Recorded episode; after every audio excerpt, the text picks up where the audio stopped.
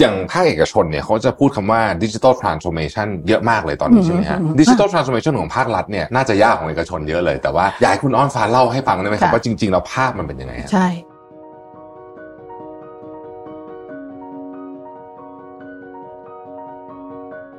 คุณลวิทย์พูดเป็นสิ่งสำคัญมากค่ะ เราพยายามจะขับเคลื่อนว่าทำยังไงที่จะให้ Data มันมาอยู่ที่เดียวกัน แล้วก็สามารถยูทิลไลใช้ร่วมกันได้สำนักงานกพรรีบทำ survey เลยนะคะว่าหน่วยงานภาครัฐเนี่ยมี digital service ทั้งหมดพร้อมใช้เท่าไหร่ สิ่งที่เราเจอเออมันน่าตกใจนะ คือหน่วยงานบอกว่าไม่สามารถปรับเป็น digital service ได้เพราะติดกฎหมายกฎหมายกฎระเบียบกฎหมายทั้งหมด 85 ฉบับ ดิฉันฟังแล้วตกใจเพราะว่าคุณลวิทย์รู้ไหมครับว่าเวลาเราแก้กฎหมาย แต่ละครั้งเนี่ยมันใช้เวลานานนานมากมากปีขึ้นไป ดิฉันได้เจอเยอะเลยค่ะที่หลายหลายคนบอกดิฉันว่ามันเปลี่ยนไม่ได้หรอกเพราะว่ากฎหมายกำหนดให้ทำอย่างนี้หนึ่งสองสามสี่ข้าราชการก็เป็นประชาชนคนหนึ่งนะคะดิฉันเองก็ต้องติดต่อหน่วยงานราชการเหมือนกัน คือดิฉันคิดว่าเราทำงานบนดิจิทัลมันสะดวกกว่าทำบนกระดาษอยู่แล้ว อันนั้นข้อที่หนึ่งนะคะแล้วก็อย่าลืมว่า generation ถัดไปเนี่ยลูกหลานเราเนี่ยเขามีชีวิตอยู่บนดิจิทัลค่ะตัวนี้มันจะรองรับ generation ถัดไป ที่สำคัญกว่านั้นคือข้อมูลทั้งหลายที่ดิฉันบอกว่าข้อมูลภาครัฐชอบเก็บในกระดาษแฟ้มโตๆๆเนี่ยมันจะถูกยุบไปเก็บอยู่ใน cloud อยู่ใน storage หรือ data center ของภาครัฐ และมีการเรียกใช้กันร่วมกันได้ ดิฉันคิดว่าตรงนี้มันคือ benefit ที่เกิดขึ้นมันคือต้นทุนที่ลดลงของภาครัฐดิฉันคิดว่าตัวนี้แหละค่ะที่อยากจะเห็น Mission to the Moon Podcast brought to you by Sunday InsurTech ประกันที่ผมเลือกใช้ Smart Insurance Bond Simple ประกันยุคใหม่ที่มาพร้อมกับเทคโนโลยีทำทุกอย่างให้รวดเร็ว ในราคาที่เหลือเชื่อ ด้วยประกันที่ออกแบบมาด้วยใจ แล้วคุณจะลืมประสบการณ์ประกันภัยแบบเดิมๆ สนใจซื้อประกันซันเดย์รับส่วนลดทันที 10%เพียงใส่โค้ด mission to the moon ที่หน้าชำระเงินบนเว็บไซต์ easysunday.com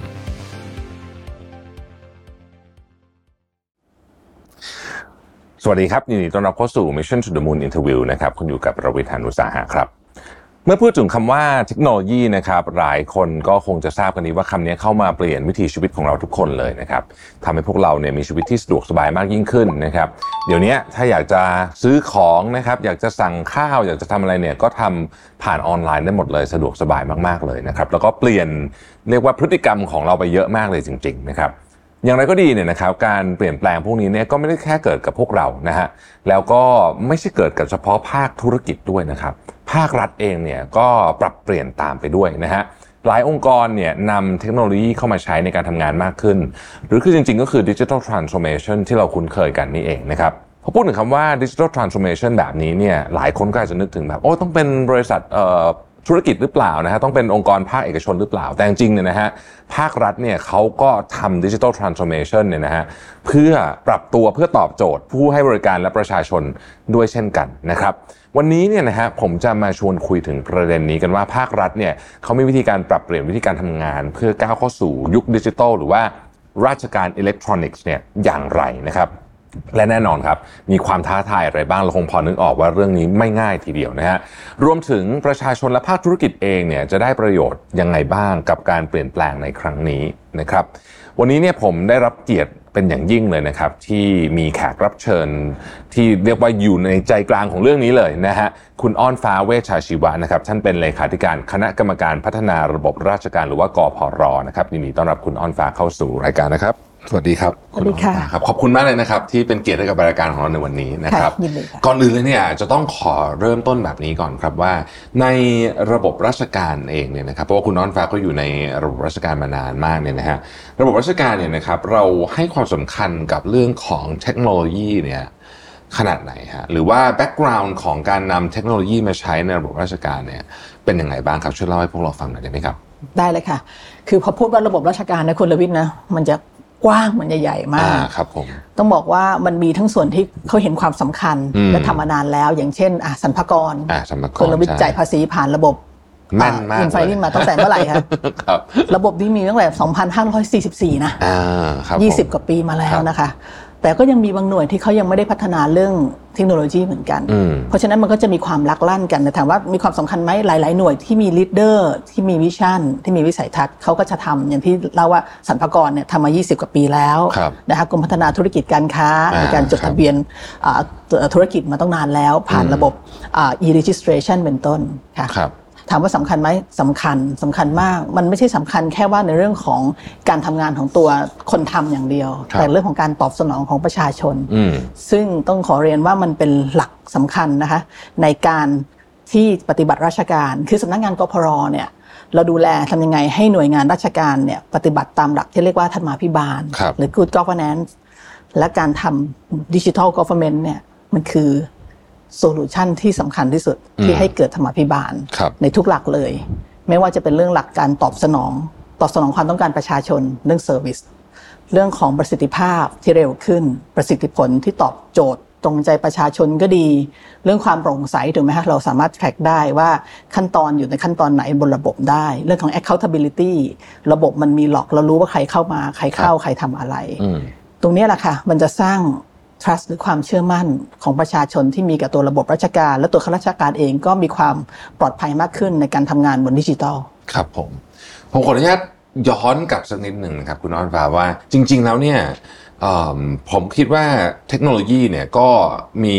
ความคล้ายกับระบบโครงสร้างพื้นฐานอื่นๆ ที่เป็นโครงสร้างสำคัญของประเทศไทยมันจะเป็นพลังงาน หรือโครงสร้างอะไรก็แล้วแต่เนี่ยนะฮะระบบเทคโนโลยีเองเนี่ยเรามีการมีความพยายามในการที่จะ centralize ฐานข้อมูลเนี่ยเริ่มต้นจากฐานข้อมูลก่อนหรือว่าเทคโนโลยีที่เอามาต่อยอดข้างบนเนี่ยนะฮะเพื่อไม่ให้เกิดการซ้ำซ้อนกันระหว่างแต่ละหน่วยงานแต่ละกระทรวงแบบนี้ไหมครับอะโอเคค่ะ คือต้องบอกว่าอันนี้คือโจทย์ที่ดีมาก และจริง ๆ เป็นสิ่งที่เราพยายามจะทำครับเพราะถามว่าข้อมูลเนี่ยต้องบอกก่อนว่าราชการมาก่อนเราทำงานโดยกระดาษนะคะอ่ามีกระดาษแล้วก็มีแฟ้มแล้วก็มีหลาย ๆ โต๊ะคุณรวิทย์คงจะเดาได้นะเป็นยังไงเมื่อก่อนยังไม่ติดต่อใช่ไหมจะมีหลายโต๊ะมากเข้าไปต้องไปต่อโต๊ะนี้ต่อโต๊ะนั้นโต๊ะนี้เพราะฉะนั้นทุกคนทำด้วยกระดาษหมดอืมมันแน่นอนมันเป็นไปได้เลยที่มีข้อมูลที่ซ้อนกันอ่าชุดเดียวกันครับ อย่างน้อยข้อมูลประวัติคุณรวิทย์เองอะเช่นเอาง่ายๆคุณรวิทย์วันนี้อยากจะเปิดร้านอาหารหนึ่งร้าน คุณรวิทย์รู้ไหมคะว่าต้องขอใบอนุญาตกี่ใบทราบหรืว่าเยอะมาก หรือว่าขอตัวกี่หน่วย หลายหน่วยหลายหลายกระทรวงด้วยใช่ไหมอ่าใช่ค่ะ สมมติต้องไปหกหน่วย การที่ไปหกหน่วยขอเก้าใบอนุญาต คุณรวิทย์ต้องมีเอกสารที่เป็นอ่าอยู่กับคุณรวิทย์เนี่ยอยู่ตามกระจายตามหน่วยถูกไหมครัคะบอันนี้คือความซ้ำซ้อนอันหนึ่งแล้ว และอืมเป็นความซ้ำซ้อนที่เป็นเพนพอยต์ของประชาชนอืมแล้วมันก็จะมีความซ้ำซ้อนของส่วนราชการอีกที่เป็นข้อมูลที่ใช้ ปนกันแต่ว่ามันแยกเก็บคนละที่อ่าเพราะฉะนั้นที่คุณรวิทย์พูดเป็นสิ่งสำคัญมากค่ะ เราพยายามจะขับเคลื่อนว่าทำยังไงที่จะให้ Data มันมาอยู่ที่เดียวกันครับแล้วก็สามารถยูทิลไลใช้ร่วมกันได้อืมนะคะซึ่งตรงเนี้ยอย่างที่บอกว่ามันก็ขึ้นกับระดับ หรือศักยภาพเลเวลของแต่ละหน่วยงานที่พัฒนาความก้าวหน้าตรงนี้ไปแค่ไหนด้วยเหมือนกันอืมพอบอกเรื่องภาษีเราไม่ต้องโกลัวเลยเนอะเขารู้ใช่ครับเราหมดนะเขารู้ไส้รู้พุงเราหมดเลยนะไม่เคยพลาดเลยค่ะครับก็คือกำลังก็เรียกว่า ไอเดียหลักๆ ก็คืออยากจะทำแบบนี้ แต่ว่าก็ต้องเข้าใจเพราะว่าฐานข้อมูลของหน่วยงานภาครัฐใหญ่มาก ใช่ค่ะ ใช่ไหมครับ แล้วก็ถูกเก็บแยกกันมาตลอด ถูกอืมเราเลยเริ่มจากฐานข้อมูลที่เป็นเพนพอยต์ประชาชนก่อนคือข้อมูลทะเบียนราษฎรอ่าโอเคเข้าใจว่าทุกๆ คนตอนนี้มีดิจิทัลไอดีมีใช่ครับไทยดีถูกไหมฮะฮะไทยดีเนี่ยคือข้อมูลทะเบียนราษฎรของเราจะอยู่ในอยู่ในอยู่ในของกรมการปกครองอยู่แล้วอืมคราวนี้ต่อไปหน่วยอื่นเวลาคุณดบิไปติดต่อเนี่ยก็แค่ให้แค่เลขเข้าไปอืมเขาก็ไปกดแล้วก็ดึงข้อมูล คุณลบิไม่ต้องมานั่งกรอกใหม่ว่า ชื่ออะไรยังไงที่อยู่อยู่ที่ไหนถูกไหมคะ อันนี้แหละค่ะก็เราก็จะตอบโจทย์ประชาชนก่อนโดยข้อหนึ่งข้อมูลประชาชน ที่หน่วยงานรัฐเก็บเนี่ย ให้ลิงก์กันเองให้หมดอืมอย่าไปกวนประชาชนนะ อย่าให้เขากรอกซ้ำกรอกซากอ่าอันนี้คือตัวแรกครับแล้วก็ต้องมานั่งเคลียร์อีกข้อมูลภายในของหน่วยรัฐหน่วยงานรัฐเองอืมที่ใช้ร่วมกันครับมีอะไรอย่างไรบ้างอืมค่ะครับถ้าเราใช้คำว่าอย่างภาคเอกชนเนี่ยเขาจะพูดคำว่าดิจิ t a ลทรานส์ o r m a t i o n เยอะมากเลยตอนนี้ใช่ไหมฮะ ของภาครัฐเองผมก็คิดว่าน่าจะมีเหมือนกันใช่ไหมครับดิจิ t a ลทรานส์ o r m a t i o n ของภาครัฐเนี่ยน่าจะยากของเอกชนเยอะเลย แต่ว่าอยากให้คุณอ้อนฟ้าเล่าให้ฟังได้ไหมครับค่ะว่าจริงๆแล้วภาพมันเป็นยังไงฮะใช่ คือคุณลมิตพูดถูกค่ะ คือมันยากกว่าแน่ค่ะเพราะเพราะเวลาพูดภาครัฐรู้ไหมคะมีกี่หน่วยงาน โอ้ไม่รู้เลยครับ แต่ว่าน่าจะเยอะคือมากดิฉันก็มึนเหมือนกันค่ะ เพราะว่าพอพอมาทำงานที่สำนักงานกพรในครับคณะกรรมการพัฒนาระบบราชการดิฉันไปนั่งดูว่าอุ้ยหน่วยงานมีทั้งหมดเท่าไหร่ แค่ 9K ค่ะ9,000 9,000 หน่วยงานนะฮะ แล้วรู้ไหมคะข้าราชการมีทั้งหมดเท่าไหร่ โอ้ไม่เป็นเป็นล้านคนนะฮะ บุคลากรภาครัฐนะคะอ่าบุคลากรภาครัฐ เกือบ 3 ล้านสามล้านคน มันจะยากไหมล่ะคะทำดิจิทัลยาก transformation ให้กับ 9,000 หน่วยคครับน3ล้านคนที่จะต้องอืมมีความพร้อมในการทำดิฉันว่าไม่ใช่เรื่องง่าย ใช่ แต่ก็โชคดีค่ะต้องบอกว่าหัวหน้าหน่วยงานหลาย ๆ หน่วยเนี่ยมีความตั้งใจสูงและทำอยู่ครับเยอะการทำ digital transformation เนี่ยคือที่ผ่านมาเนี่ยสำนักงานกพรเนี่ยเขาทำมานานแล้ว คือที่ฉันดิฉันบอกว่าเขาทำมานานแล้วเพราะดิฉันเนี่ย เอ่อเพิ่งจะ move มาที่เนี่ยประมาณอยู่เกือบ 4 ปีครับแต่ก่อนหน้านี้ก็รู้ว่าที่เนี่ยมีการขับเคลื่อนอยู่ เขาทำอะไรนี่น่าน่าสนใจมากตัวหนึ่งนะฮะเล่าง่ายๆเมื่อกี้ดิฉันยกตัวอย่างเรื่องของที่บอกว่าถ้าคุณรวิทย์อยากเปิดเอ่อร้านอาหารครับต้องไปขอใบอนุญาตเนี่ยตอนนั้นสำนักงานกพรเขาเริ่มทำระบบหนึ่งชื่อว่า business portal อืมคือจะให้ขอใบอนุญาตที่เดียวเป็น one stop service อ่าผ่านระบบออนไลน์ด้วย เริ่มตั้งแต่ปี 2559 ค่ะครับ จนบัดนี้ก็หลายปีมาแล้วก็หเจ็ดปีมาเจ็ดปีละนะคะครับประเด็นคืออะไรไหมคะทำไมมันไม่สำเร็จทันที อย่างที่บอกค่ะเลเวลของการพัฒนาของแต่ละหน่วยงานไม่เท่ากันอืมสมมติอย่างที่บอกว่าอะคุณลวิทย์อยากจะเปิดร้านอาหาร มีทั้งหมด9ใบอนุญาต สมมติ3หน่วยไม่พร้อมอะ มันก็ขอไม่ได้บนระบบอันนี้ one stop service one stop ไม่ได้ service นี้มันก็ไม่เป็น one stop ค่ะ ก็คือขอได้ประมาณ 6 หน่วยอีก 3 หน่วยต้องไปเดินขอที่ออฟฟิศเขาเพราะอะไร เพราะบางทีติดเรื่องกฎหมายกฎระเบียบที่บอกว่า คุณต้องมายื่น ใบคำขอด้วยตัวเองที่หน่วยงานอ่าคุณต้องมาชำระเงินด้วยตัวเองครับบางบางอันหนักกว่าอีกต้องส่งทางไปรษณีย์อะไรธนานัตอะไรมันก็จะมีกฎระเบียบพวกนี้ซึ่งมันล็อกอยู่ ตรงนี้แหละค่ะที่ทำให้การทำดิจิทัลทรานส์ฟอร์เมชันในอดีตเนี่ยลำบากยากเย็นมาก แล้วก็ครับสำนักงานกพลก็จะเหนื่อยมากในการที่จะดึงหน่วยงานมาลงเข้าสู่ระบบนี้ แล้วก็มันก็เลยไม่ค่อยตอบโจทย์ประชาชนในเวลานั้น ก็โชคดีค่ะ คือเราพยายามขับเคลื่อนเรื่อง digital transformation ของหน่วยงานภาครัฐมาตลอด ก็โชคดีแล้วมันมี crisis ที่เป็นโอกาสให้กับพวกเราในปี 2563 คือโควิดนะคะนั่นเองนะครับก็คือต้องขอเรียนเลยก่อนหน้านี้เราเคยกระตุ้นหลายหน่วยเลยนะ เปิด e-service ให้ประชาชนใช้เขาก็เปิดนะคะเราก็บอกว่างั้นคุณก็ไปลดหน้าเคาน์เตอร์ลง ลดจำนวนคนหน้าเคาน์เตอร์ลง เพื่อจะปิดหน้าเคาน์เตอร์ให้คนผันมาใช้ e-service เขาไม่ยอมปิดนะคะ จนกระทั่งพอโควิดมาเขาปิดหมดเลยค่ะ เขาปิดร้อยเปอร์เซ็นต์เลยฮะแล้วก็ให้ใช้ e-service ร้อยเปอร์เซ็นต์ครับซึ่งตัวนี้แหละค่ะก็เลยเป็นจุดที่ต้องโชคดีมากก็คือพลิกผัน mindset ของข้าราชการหลาย ๆ คนที่มายอมรับเรื่องของ digital transformation มากขึ้นสำนักงานกพรก็เลยเอาโอกาสนั้นนะคะเป็นตัวที่จะขับเคลื่อนให้เกิดให้ทุกหน่วยงานเนี่ยมี e-service ครับเพราะเราหวังว่านะคะว่าถ้าเขาทำ e-service คือมันจะเป็นหน้าบ้านที่รับงานจากประชาชน พอทันทีที่หน้าบ้านเป็นดิจิทัลแล้ว หลังบ้านคุณก็ต้องไปปรับเป็นดิจิทัลถูกไหม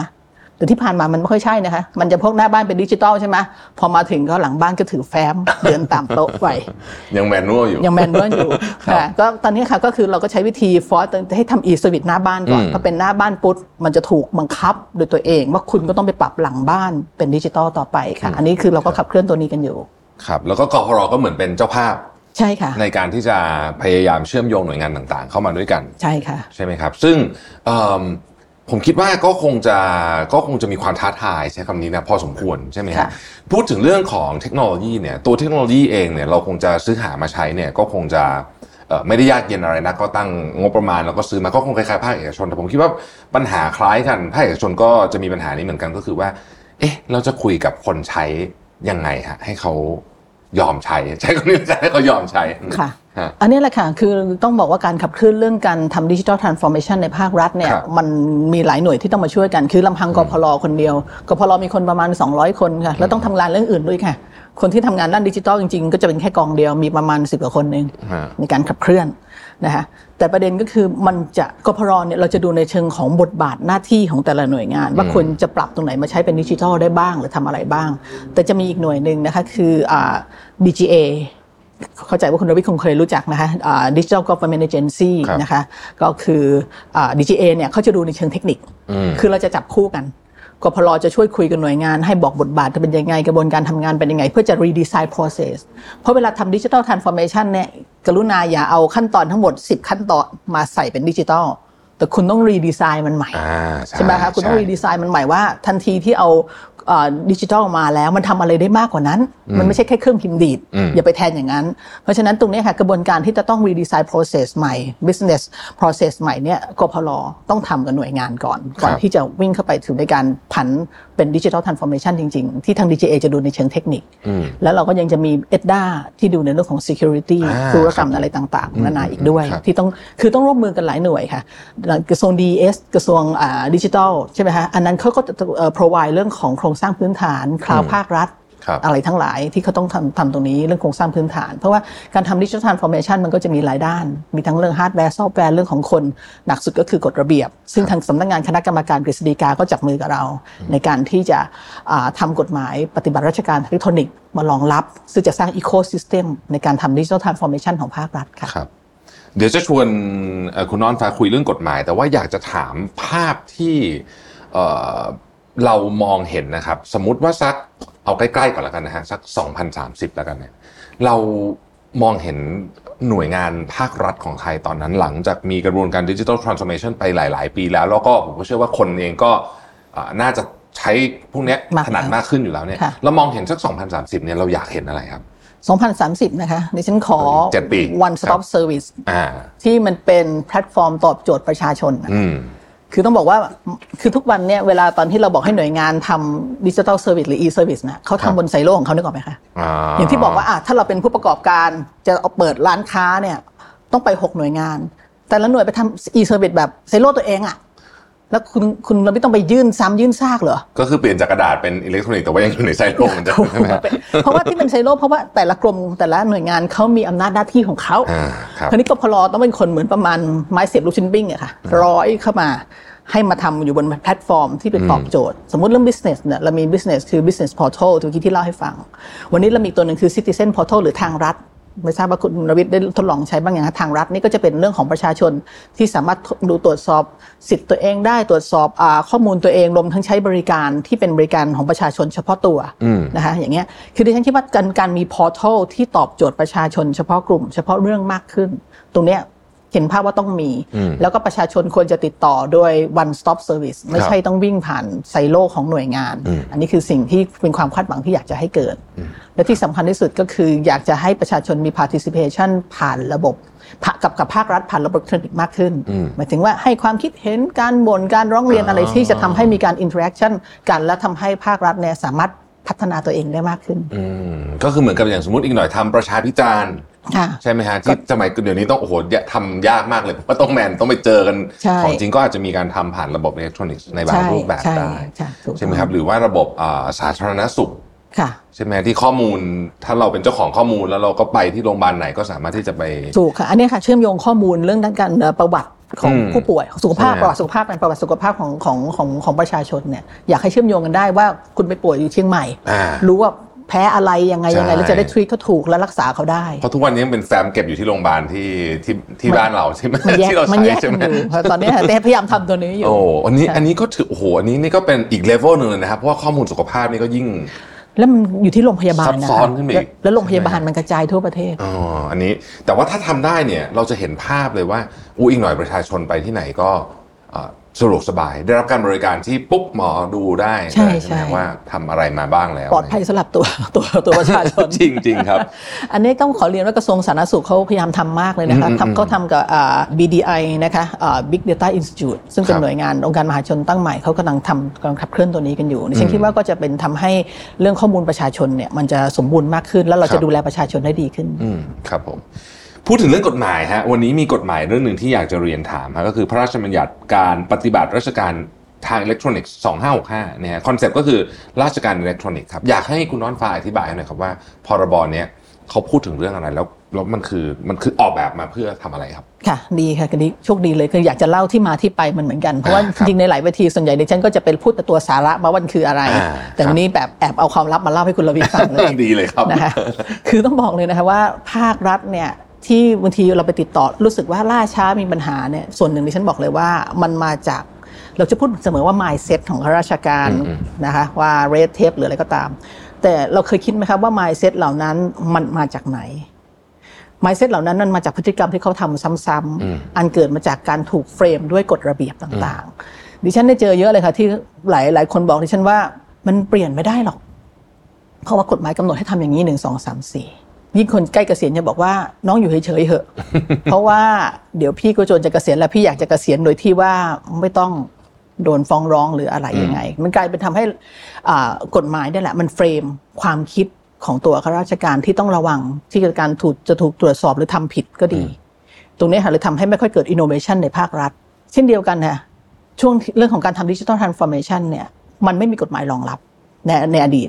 เพราะฉะนั้นเวลาทำเนี่ยมันจะต้องถามว่า คนที่กล้าที่จะทดลองทำอะไร และไม่พอไม่มีกฎหมายมารองรับในรัฐในราชการเนี่ยก็จะลำบากสำหรับเขามากนะคะ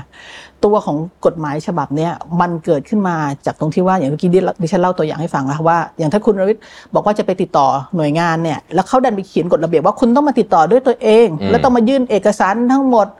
อ่าห้าชุด แล้วทำสำเนาอีกสามสิบ แผ่นต่อชุดอะไรอย่างเงี้ยคิดภาพออกไหมครับว่านั่นคือนรกสำหรับประชาชนทันทีครับอันนี้แหละค่ะคือกฎหมายที่เขียนเขียนเอาไว้แล้วเขียนกระจัดกระจายเยอะมากอืมอืมอืมตอนปี 63นะที่พอเกิดสถานการณ์โควิดเนี่ยสำนักงานกพรทำรีบทำ survey เลยนะคะว่าหน่วยงานภาครัฐเนี่ยมี digital service เนี่ยทั้งหมดพร้อมใช้เท่าไหร่ แล้วก็มีปัญหาอะไรบ้าง สิ่งที่เราเจอนะฮะในปี 63 ที่เราแค่สำรวจเนี่ยที่เราเจอแล้วเรามีความรู้สึกว่าเออมันน่าตกใจนะ คือ หน่วยงานบอกว่าไม่สามารถปรับเป็นดิจิทัลเซอร์วิสได้เพราะติดกฎหมายกฎหมายกฎระเบียบกฎหมายทั้งหมด 85 ฉบับ ดิฉันฟังแล้วตกใจ เพราะว่าคุณรวิทย์รู้ไหมครับว่าเวลาเราแก้กฎหมาย แต่ละครั้งเนี่ยมันใช้เวลานานนานมากมากปีขึ้นไป คือกฎหมายพวกนี้ก็คือต้องเข้าไปกฤษฎีกาผ่านสภาต้องไปพวกสนี้ลยภาไหมฮะใช่เข้าคอรมอโโหผ่านสภาอืมอืมดิฉันก็เกิดอาการเหงื่อตกขึ้นมาว่าจะทำยังไงแล้วเนี่ยเราจะทำ digital transformation ไหวไหมในเมื่อกฎหมายพวกนี้กำหนดอะไรเต็มไปหมดเลย นะคะก็นำเรียนท่านเลขาธิการกฤษฎีกานะคะท่านประกรณ์เนียนประพันธ์โชคดีท่านเคยเป็นเลขาธิการกพรก่อนหน้าดิฉัน ท่านจะรู้ ท่านก็บอกว่าอย่างนี้มันต้องมีกฎหมายกลางมา overrule อืมที่จะ overrule กฎหมายพวกนั้นอืมดิฉันบอกว่างั้นพี่ร่างเลยเถอะค่ะ เพราะว่าไม่งั้นเราทำ digital transformation ภาครัฐไม่ได้อืมนะคะอันนี้ก็ต้องบอกว่ากฤษฎีกาก็ร่วมมือกับสำนักงานกพรแล้วก็ ETDA แล้วก็ครับ DGA สี่หน่วยค่ะ ในการยกร่างกฎหมายนี้ร่วมกันนะคะเพื่อจะปลดล็อก ไอ้แบบ15ฉบับที่ดิฉันเล่าให้ฟัง แล้วจริงๆมันมีมากกว่านั้นอีกวันนั้นวันนั้นแค่สำรวจได้แค่85ถ้าสำรวจมากกว่านั้นอาจจะเจอเป็นร้อยแล้วจะยิ่งเครียดหนักคราวนี้เราก็เลยตัดสินใจว่าโอเคนะ การออกกฎหมายเพื่อจะโอเวอร์รูกฎหมายอื่น ๆ ที่บังคับให้ต้องมาติดต่อภาครัฐด้วยตัวเอง ต้องทำงานบนกระดาษ ต้องส่งไปรษณีย์ส่งธนานัตเนี่ยมันจะได้เลิกไปซะอืมคุณทำ e-payment ได้ คุณสับมิดผ่านระบบต่าง ๆ ได้ติดต่อราชการผ่านอีเมลได้ นั่นคือหลักการที่เรา ยกร่างกฎหมายนั้นขึ้นมา และกฎหมายเนี้ยมันจะเป็นหลังพิงให้กับข้าราชการที่เขาอยากจะทำเป็นดิจิทัลอยู่แล้ว แต่ไม่มีอะไรรองรับเขาอืมหลายหลายที่ที่ดิฉันเห็นข้าราชการติดต่อประชาชนเนี่ยใช้ไลน์ใช้อีเมลส่วนตัว แต่ก็ช่วยเพื่อช่วยเหลือประชาชนช่วยให้งานสะดวกอืมแต่ว่ามันไม่มีช่องทางทางการรองรับอืมวันนี้ค่ะกฎหมายตัวเนี้ยมันเปิดโอกาสครับให้ข้าราชการที่มีความตั้งใจดีอยากใช้ดิจิทัลเนี่ยสามารถใช้ได้เต็มที่อืมและประชาชนก็ มีได้ได้รับประโยชน์ กฎหมายนี้มันจึงร่างขึ้นมาโดยเอาประชาชนเป็นศูนย์กลาง ว่าในการที่ประชาชนจะติดต่อกับภาครัฐเนี่ยให้แล้วแล้วก็ทำธุรกรรมกับภาครัฐเนี่ยอืมผ่านดิจิทัลได้ทั้งหมดเลยอืมอันนี้คือหลักการที่ที่เกิดขึ้นนะคะครับครับซึ่ง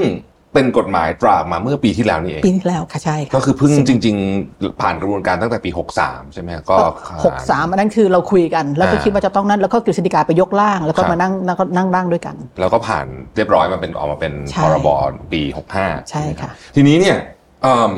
ภาคประชาชนเราเห็นละความสะดวกมีเยอะขึ้น ไปขอค่ะใบอนุญาตคราวนี้เอิ่มยกตัวอย่างให้ซับซ้อนขึ้นไปสมัยก่อนผมเคยทำโรงงานนะฮะโรงงานนี่โอ้โหใบอนุญาตติด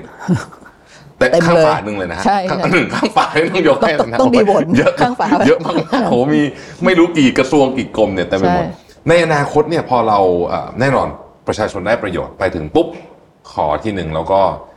รวดเดียวเลย หรืออย่างน้อยที่สุดก็ลดไปได้เยอะพอสมควรใช่ไหมอะอย่างน้อย เหลือเป็นกระทรวงทีละกระทรวงก็ยังดีใช่คือไหมเราฮะเราพยายามจะแต่สควีสลงให้ตอบโจทย์ประชาชนแต่ละเรื่องแต่ละกลุ่มครับ ทีนี้ อันนี้ของฝั่งประชาชนเนี่ยดีขึ้นแน่นอน แล้วฝั่งของข้าราชการเองนะครับ คุณน้องพาช่วยเขาจะช่วยเรื่องค่ะงานเขายังไงบ้างครับแน่นอนค่ะดิฉันคิดว่าอย่าลืมเลย เพราะข้าราชการเนี่ยเป็นประชาชนคนหนึ่งนะคะอืมดิฉันเองครัก็บต้องติดต่อเอ่อหน่วยงานราชการเหมือนกันแน่นอนเขาต้องเบนฟิตกลุ่มในลักษณะที่เขาเป็นอ่าเป็น customer ครับกับกับหน่วยงานภาครัฐ แต่ในฐานะที่เขาเป็นคนที่เป็นเจ้าหน้าที่ด้วยเนี่ย แน่นอนค่ะ คือดิฉันคิดว่าเราทำงานบนดิจิทัลมันสะดวกกว่าทำบนกระดาษอยู่แล้ว อันนั้นข้อที่หนึ่งครับนะคะแล้วก็อย่าลืมว่า generation ถัดไปเนี่ยลูกหลานเราเนี่ยเขามีชีวิตอยู่บนดิจิทัลป่ะคะไม่มีใครมานั่งเขียนกระดาษอยู่แล้วจริงครับตัวนี้มันจะรองรับ generation ถัดไปอืมส่วนถามว่า gen อย่างดิฉันหรือ gen ที่เป็นพี่ๆดิฉันที่ยังนั่งทำงานกันอยู่เนี่ยจะยังไง ดิฉันเชื่อว่าคนพวกเหล่านั้นเล่นเล่นไลน์นะคะ เล่น Facebook นะคะเขาก็ถูกทันสฟอร์มไปแล้วในในส่วนหนึ่งอืมเพราะฉะนั้นการที่เอาตรงนี้มาใช้ในระบบการทำงานด้วย ดิฉันว่ามันไม่ได้ไม่ได้ทำให้ชีวิตเขาแย่ลงอืมความคุ้นเคยดิฉันคิดว่าเขาทำได้ในการที่ว่าติดต่อคนอื่นผ่านทางอีเมล ก็ดีหรือผ่านระบบก็ดีครับที่สำคัญกว่านั้นคือข้อมูลทั้งหลาย ที่ดิฉันบอกว่าข้อมูลภาครัฐชอบเก็บในกระดาษแฟ้มโตๆๆๆเนี่อืยมมันจะถูกยุบไปเก็บอยู่ใน cloud อยู่ในอืม storage หรือ data center ของภาครัฐ และมีการเรียกใช้กันกัน กันร่วมกันได้ ดิฉันคิดว่าตรงนี้มันคือ benefit ที่เกิดขึ้นมันคือต้นทุนที่ลดลงของภาครัฐ ในการจัดการข้อมูลภาครัฐ จัดการกระบวนการทำงานที่เป็นดิจิทัลทั้งหมดนะคะต้องถามว่าน้องๆที่สำนักงานดิฉันชอบมากเลยในการ work from home เนี่ยอืมทุกวันนี้ดิฉันก็ปล่อยอยู่นะคะ ก็ให้มาทำงานที่ทำงาน3วันที่บ้าน2วันเขาก็ happy enjoy เพราะเรามีระบบรองรับที่เขาสามารถทำงานผ่านดิจิทัลได้หมดเลย ก็ดิฉันก็จะลำบากขึ้นคือต้องเซ็นงานตลอด 24 ชั่วโมงเพราะน้องๆเขาก็จะฟีดมาเพราะเราเซ็นบนมือถือเราได้ ครับอย่างนี้เป็นต้นดิฉันคิดว่าความสะดวกในการทำงานในภาครัฐดีขึ้น แล้วก็ที่สำคัญคือจะตอบโจทย์ต่อไปเอกสารต่างๆ ที่เราคุยกับอ่าประชาชนต่างๆเนี่ยมันก็ถือว่าเป็นเอกสารที่เป็นเอ่อติดต่อถูกต้องตามกฎหมาย แล้วก็สามารถเอามาอ้างได้หากมีปัญหาอะไร ใช่ไหมคะเช่นเดียวกันประชาชนก็สามารถเอามาใช้อ้างได้ ว่าเอ่ออีเมลต่างๆที่ติดต่อมาเนี่ยถือว่าเป็น ที่ถูกต้องตามกฎหมาย เมื่อก่อนมันไม่ใช่เมื่อก่อนมันต้องเป็นกระดาษ ต้องมีหัวครุฑนึกออกไหมคะ อันนี้เดี๋ยวนี้ไม่ใช่แล้ว มันก็จะทำให้ transaction ต่างๆ เกิดไวขึ้น ครับ ค่ะ ถ้าพูดถึง transaction เนี่ย อันนี้คงจะต้องเอ่ออาจจะต้องขอเป็นประเมินตัวเลขคร่าวๆฮะ คุณน้อนฟ้าคิดว่าปัจจุบันนี้เนี่ยมันเป็นอิเล็กทรอนิกส์สักกี่เปอร์เซ็นต์ละของของราชการนะฮะโอ้ ตรงนี้ต้องบอกว่าดิฉันต้องคงต้อง categorize เป็นเป็นเป็นกลุ่มกลุ่มๆเพราะว่าความพร้อมไม่ไม่เท่ากันอย่างที่ดิฉันครับนำเรียนนะคะว่าอ่า หน่วยงานภาครัฐ 9,000 หน่วย 9,000 หน่วยเนี่ย 8,000 เป็นท้องถิ่นอืมก็เข้าใจว่าท้องถิ่นเขาไม่ได้ advance เหมือนกรมสรรพากร หรือว่า DBD นะคะหรือ DGA หรืออะไรงั้นเขามันไม่ไม่เป็นอย่างนั้น เพราะฉะนั้นจะถามว่าพอถามว่าเลเวลของของของของเปอร์เซ็นต์เนี่ยมันจะต่างกันนะครับต้องขอว่าถ้าในกลุ่มท้องถิ่นเนี่ยถ้าเป็นเทศบาลขนาดใหญ่ แน่นอนเขาพร้อมได้ แต่พอเป็นอบตเล็ก ๆ ไกล ๆเขายังไม่พร้อม แต่ว่าเขาก็ถูกตีว่าเป็นหน่วยงานภาค รัฐเช่นเดียวกัน ตรงนี้ DGA เขาเลยมีผลสำรวจค่ะเขาทำสำรวจทุกปีครับว่าความพร้อมของหน่วยงานภาครัฐที่เขาแบ่งเป็นกลุ่มๆอยู่ในระดับไหน ต้องบอกว่าอยู่ถ้าถ้าถ้าตีค่าเฉลี่ยทั้งหมดนะฮะมันก็เลยลงอยู่บนตรงกลางอืมเพราะมันมีพวกเด็กเก่งที่แบบแอดวานซ์กับพวกเด็กที่ต้องวิ่งตามชาวบ้าน และจริง ๆ ต้องขอเรียนว่ากฎหมายปฏิบัติราชการเทคโนโลยีเนี่ยออกมาเพื่อเด็กที่อยู่ข้างล่างนะคะอืมเพราะเรารู้ว่าข้างบนเนี่ยเขาไปโลดแล้ว แล้วออกมาตรฐานข้างล่างเพื่อบอกให้ข้างล่างต้องขึ้นมา คุณต้องต่อไป ถ้าคุณยังไม่มีระบบที่รองรับบัตรประชาชนคุณใช้อีเมลก่อน แล้วคุณต้องประกาศว่าอีเมลของคุณคืออะไรอืมแล้วก็อีเมล อันนั้นถือว่าถูกต้องตามกฎหมายในการติดต่องานกับภาครัฐเป็น official ใช่แล้วคุณต้องรับเรื่องผ่านอีเมล ถ้าคุณยังไม่มีระบบ ยังไม่มีแอปอะไรคุณก็ใช้อีเมลตัวเนี้ยรับเรื่องส่ง Data อะไรทั้งหลายผ่านอีเมลทั้งหมด อันนี้คือเบสิกที่เราพยายามดึง ดึงข้างล่างขึ้นมาครับค่ะ เพราะว่าเราหวังว่าพอกฎหมายตัวนี้ออกเนี่ยมันจะยกขึ้นไปอีกอีกระดับหนึ่งอืมค่ะ ปีนี้อ้าวพรบนี่คือปีที่แล้วค่ะถูกไหมใช่ฮะแต่ว่าเราเรียกว่าใช้จริงจังปีที่หนึ่งก็คือปีนี้ ถูกถูค่ะกไหมฮะในปีนับปีนับหนึ่งจริงค่ะๆคุณน้อนฟ้าส่วนตัวคาดหวังกับการที่พรบปีนี้แม้เอาระยะสั้นๆเลยเนี่ยนะฮะที่เราเริ่มเห็นประกาศใช้ปุ๊บเนี่ยระยะสั้นๆเนี่ยคาดหวังจะเห็นการเปลี่ยนแปลงยังไงบ้างครับ คือพอดีในพรบเนี่ยอยู่มีอยู่หลายเรื่องที่เรามีทั้งไปบังคับเขาแล้วแล้วก็บังคับกพลต้องทำอะไรหลายเรื่องอ่าคือข้อหนึ่งกพลต้องเป็นคนติดตามความก้าวหน้าอืมว่าหน่วยงานปฏิบัติตามนี้ เช่น ระยะต้นเลยนะคะ ทุกหน่วยงานต้องประกาศช่องทางติดต่อ ให้กับประชาชนรับทราบว่าช่องทางอิเล็กทรอนิกส์ที่ประชาชนสามารถติดต่อมีอะไรบ้าง แล้วก็บริการต่างๆ ที่ต้องเป็นอิเล็กทรอนิกส์มีอะไรบ้าง และตัวไหนทำไม่ได้ต้องมาบอกกพลว่าจะขอที่ยังไม่ทำมีอะไรบ้าง อันแรกก่อนคือเรื่องของช่องทาง ดิฉันก็ต้องไปกระตุ้นให้หน่วยงานทุกหน่วยงานทำมีอีเมล คือจริงเขาก็มีอยู่แล้วล่ะแต่เขาช่วยบอกว่าอีเมลอะไรบ้างที่เป็นอีเมลทางการจริง ๆ ของเขาอ่าเวลามีปัญหาเราจะได้รู้นี่คืออีเมลทางการ แล้วเขาต้องประกาศดิฉันก็ต้องคอยกระตุ้นอยู่อืมก็อยากจะให้เขาทำคือข้อหนึ่งเขาจะได้ไม่ต้องผิดกฎหมายนะ เพราะกฎหมายบอกเขาว่าเขาต้องทำ นะคะเราก็พยายามเร่งให้เขาทำอันที่สองดิฉันเข้าใจว่าทุกหน่วยงานไม่สามารถพัฒนา digital service ภายใน overnight นะคะข้ามคืนได้ เขาก็ต้องมีข้อจำกัดที่จะทำไม่ได้ ช่วยแจ้งเรามาอืมมิฉะนั้นเนี่ยกฎหมายเนี่ยมันมันสร้าง expectation กับประชาชนอืมส่วนหนึ่งถูกไหมคะเขาอ้าวทำไมหน่วยงานนี้ยังไม่มีระบบนี้อีกล่ะ อย่างเงี้ยก็ช่วยรีบแจ้งกพรแล้วเราก็จะได้โอเคประกาศว่า อันนี้ยังไม่ยังไม่พร้อมคือยังไม่มีนะเดี๋ยวอยู่ในในไลน์ที่จะต้องมาพัฒนาเป็น digital service ต่อไป อะไรที่มีแล้วบ้าง ตรงเนี้ยค่ะ ซึ่งหน่วยงานจะต้องส่งข้อมูลมาให้ทางทางกพลอืมค่ะ ตรงนี้เราก็พยายามเร่งอยู่เพราะว่ามีตั้ง 9,000 หน่วยงานใช่ไหมฮะคือคือถ้า 9,000 หน่วยงานเนี่ยประมาณ8,003ค่ะที่อยู่ภายใต้กฎหมายนี้ เพราะว่ากฎอ่ากฎหมายเนี้ยไม่ไปบังคับใช้กับ ศาลอ่ากับเอ่อสภาอืมกับองค์กรอิสระตามรัฐธรรมนูญอะไรทั้งหลาอ๋อยพวกนั้นไม่ไม่พวบักงคันั้บนซึ่งใช้จะมีไม่กี่หน่วยหรอกค่ะก็คือท่านบอกว่าท่าน9,000หน่วยงานมีประมาณ8,003ก็อยู่ประมาณ600 700ที่ที่เขาไม่ได้บังคับใช้ แต่ว่าไม่ใช่เขาไม่ทำนะคะ ดิฉันก็รู้ว่าศาลก็มี e-court นะคะเดี๋ยวนี้ไฟลิ่งได้ทางทางทางอิเล็กทรอนิกส์ค่ะอืมครับเพราะว่าจริงๆแล้วเนี่ยดิจิทัลทรานส์โอมชันจริง ๆ โดยกระบวนการเองเนี่ยมันสะดวกทั้งผู้ให้บริการ เจ้าหน้าที่รัฐใช่แล้วก็ ผู้มารับบริการใช่ซึ่งค่ะคือประชาชนเองใช่ไหมฮะเพราะว่าจริง ๆแล้วเนี่ยเอิ่มไอกระบวนการบางอย่างที่มันซับซ้อนเนี่ยมันก็มันก็เป็นความเหนื่อยเหนื่อยยากในการทำงานมากนะฮะจริง ๆ หน่วยงานเดียวกันต้องมาวิ่งหยิบเอกสารอะไรใช่คนละชั้นนี่ก็เหนื่อยใช่ค่ะใช่นะฮะเหนื่อย ก็โอ้โหดีใจมากครับที่ที่เอ่อได้คุยกันเรื่องในวันนี้นะฮะอยากให้คุณน้อนฟ้าปิดนิดนึงครับว่า ภาพใหม่ ของราชการ คือราชการสมัยก่อนที่ต้องเรียนตรงๆว่าค่ะเราก็คงจะมีภาพอือฮึแบบหนึ่งอะนะค่ะอืมต้องเซ็นรับรองสำเนาค่ะอะไรเป็นปึ้งปึ้งปึ้งปึ้งเนี่ยนะฮะเราเชื่อว่าการเปลี่ยนแปลงที่กำลังจะมาถึงเนี่ย มันจะช่วยให้ภาพของราชการ หรือระบบราชการไทยทั้งหมดเนี่ย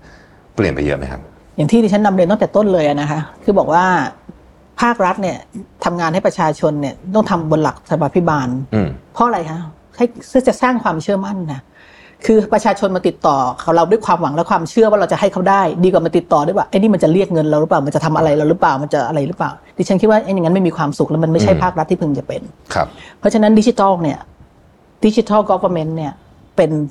ภาพลักษณ์ที่ดีให้กับประชาชนอืมเขาไม่ต้องกังวลว่าเขาจ่าย e-payment ได้เนี่ยค่ะเขาอ่าเขาไม่ต้องมานั่งอะไรโดนเรียกรับโดนถ่วงโดนอะไร แถมว่าทุกอย่างมันถูก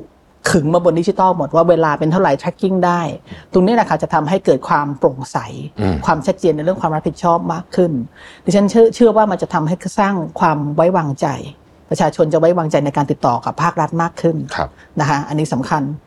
แต่ภาครัฐที่สำคัญอีกอันหนึ่งที่ดิฉันมุ่งเน้นมากๆ และอยากจะให้เกิดคือเรื่องของการเป็น Open Government คือการเป็นภาครัฐที่เปิดกว้างอืมเปิดกว้างอะไรล่ะ ในในคุณมีดิจิทัลแล้วเอาดิจิทัลเปิดรับฟังความเห็นประชาชนหน่อยสิอืมติดต่อกับประชาชนรู้สารทุกข์สุขติดของเขาอืมความต้องการของเขาเป็นอย่างไร ดิฉันคิดว่าตัวนี้เป็นโอกาสดิจิทัลเป็นโอกาสอืมให้ รัฐกับประชาชนใกล้ชิดกันมากขึ้นครับแล้วก็รู้ความต้องการซึ่งกันและกันมากขึ้น สื่อสารกันมากขึ้นดิฉันคิดว่าตัวนี้แหละค่ะที่อยากจะเห็นว่าภาพของภาครัฐในอนาคตคือพอเป็นดิจิทัลไม่เพียงแค่ทันสมัยตอบโจทย์ชีวิตนะคะ แต่มันจะสร้างความเชื่อมั่นความไว้เนื้อเชื่อใจกันอืมและจะไว้เนื้อเชื่อใจกันได้มากกว่านั้น ด้วยความเป็นโอเพนคือภาครัฐที่ใจกว้างอืมเปิดเผยข้อมูลให้รู้ รับฟังความคิดเห็น รับฟังข้อร้องเรียนแล้วมาปรับปรุงดิฉันคิดว่านี่คือความสมบูรณ์ของการเป็นภาครัฐที่ดีค่ะ อืมครับ โอ้โหยอดเยี่ยมมากเลยโปร่งใส เปิดเผยรับฟังแล้วก็ใจกว้างด้วย ใช่นะครับ เพื่อที่จะเอาเทคโนโลยีไม่ใช่แค่ทำให้ชีวิตสะดวกขึ้นค่ะแต่ยังทำให้ความใกล้ชิดระหว่างภาครัฐกับประชาชนเนี่ยใกล้ชิดกันมากขึ้มานกขึ้นด้วยนะครับ วันนี้ต้องกราบขอบคุณคุณน้อนฟ้ามากๆเลยนะครับค่ะที่ให้เกียรติมาในรายการขอบขคุองณค่ะเรานะครับ ขอบคุณมากครับค่ะยินดีค่ะ วันนี้เป็นอีกตอนหนึ่งที่ผมชอบมากเลยนะครับ เพราะว่าผมคิดว่าเราได้เห็นอีกมุมหนึ่ง